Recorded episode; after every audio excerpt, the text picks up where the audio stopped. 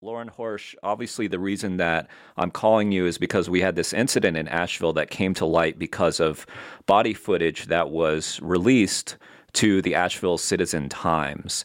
And that's not the proper channel of how body cam footage gets released legally in North Carolina. So I wanted to give our listeners a chance to understand what the new law for body cam footage is and, and how it works. And you've written about that. So takes us back to October 2016 and House Bill 972. And tell us a little bit about that law.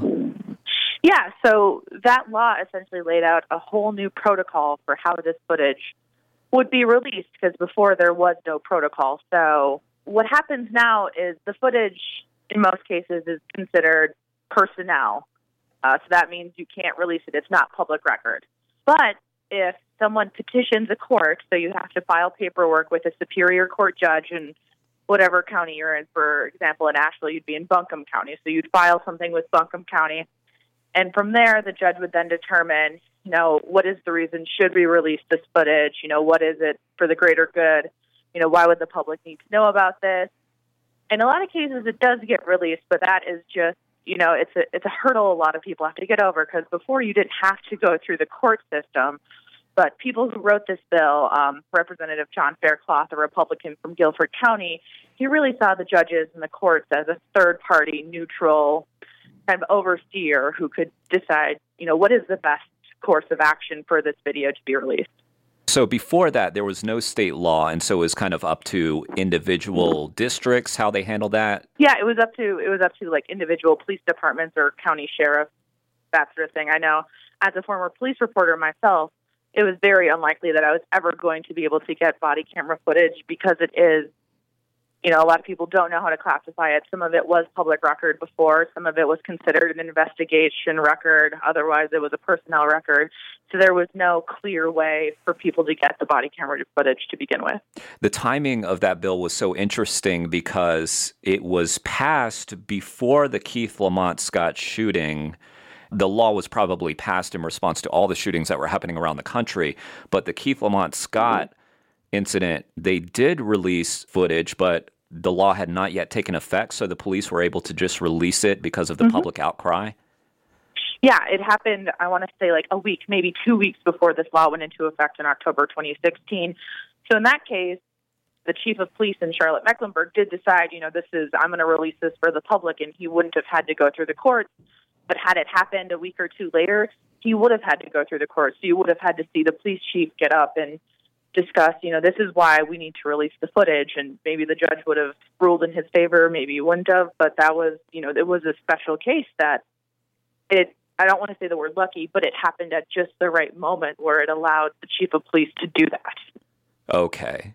And now, in your story, you report that John Faircloth, the bill sponsor, is very happy with how the bill has been implemented, and also the Sheriff's Association likes it, but the ACLU maybe doesn't like the law. And you talked about our specific case here in Asheville as an example of how maybe the law doesn't work as well as it was intended. Yeah, talking with the North Carolina ACLU, they've, they've been against this law for quite some time. They've spoken out against it since its inception. But really, they're not advocating for all footage to be released, but they really are thinking about these use of force cases. So, like the one down there in Asheville, there should be a mechanism to release that footage so the public knows about those use of force cases. Because had this not been leaked to the Asheville Citizen Times, we would not know about this. And there is that huge question mark there because uh, how many other police departments have had use of force incidents that we don't know about because of this law. So I think the, the ACLU said that this was like a really good example of why this law is too restrictive because there are, you know, all these issues of, you know, our police using too much force. This is just a good example of a bill preventing the public from knowing what is going on in their police departments. Do you think that there's any appetite in Raleigh for taking another look at this bill? I know I know they're looking at tweaks to it, but that they don't really involve the release of the footage and the way that it's done. Yeah, so far there has been no new appetite for changing the law to allow for release of use of force videos. Like I said, uh, Representative Faircloth is looking at it and making some minor tweaks about how access could be granted to citizen police review boards so they would have to avoid going to the court system just to do their job. But again, that you know they're not looking at the overarching picture of can we release more footage and when.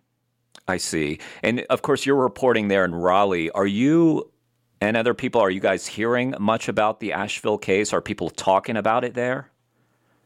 I think they are. I mean, even just today, Senator Terry Van Duyn she brought it up in a emergency management meeting we had here at the state legislature because we were talking about, you know, firearms in schools and whether or not we should allow teachers to have firearms. And, you know, she was just, and I'm paraphrasing, so she was just talking about how, you know, she had recently taken a de escalation course with one of the law enforcement agencies down in your area. And, you know, she's still worried about de escalation and ways to prevent um, use of force incidences, especially considering what just happened in Asheville. So it is being talked about here in Raleigh at the state government level. So, I mean, from my perspective, I've been reading a lot about it ever since the Asheville Citizen Times broke it, and I think a lot of people are talking about it. You know, the lawmakers here are very happy with this body camera bill, but I think a lot of people in the public are not happy because they see it as a restriction of what they get to know. And I think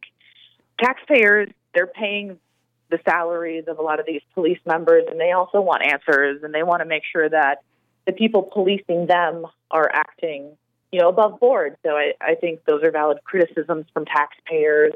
But I don't know if we'll see any changes anytime soon. I see. All right. Well, Lauren Horsch, thank you so much for talking to me. I appreciate it. No problem. Thanks for having me on, Jeremy.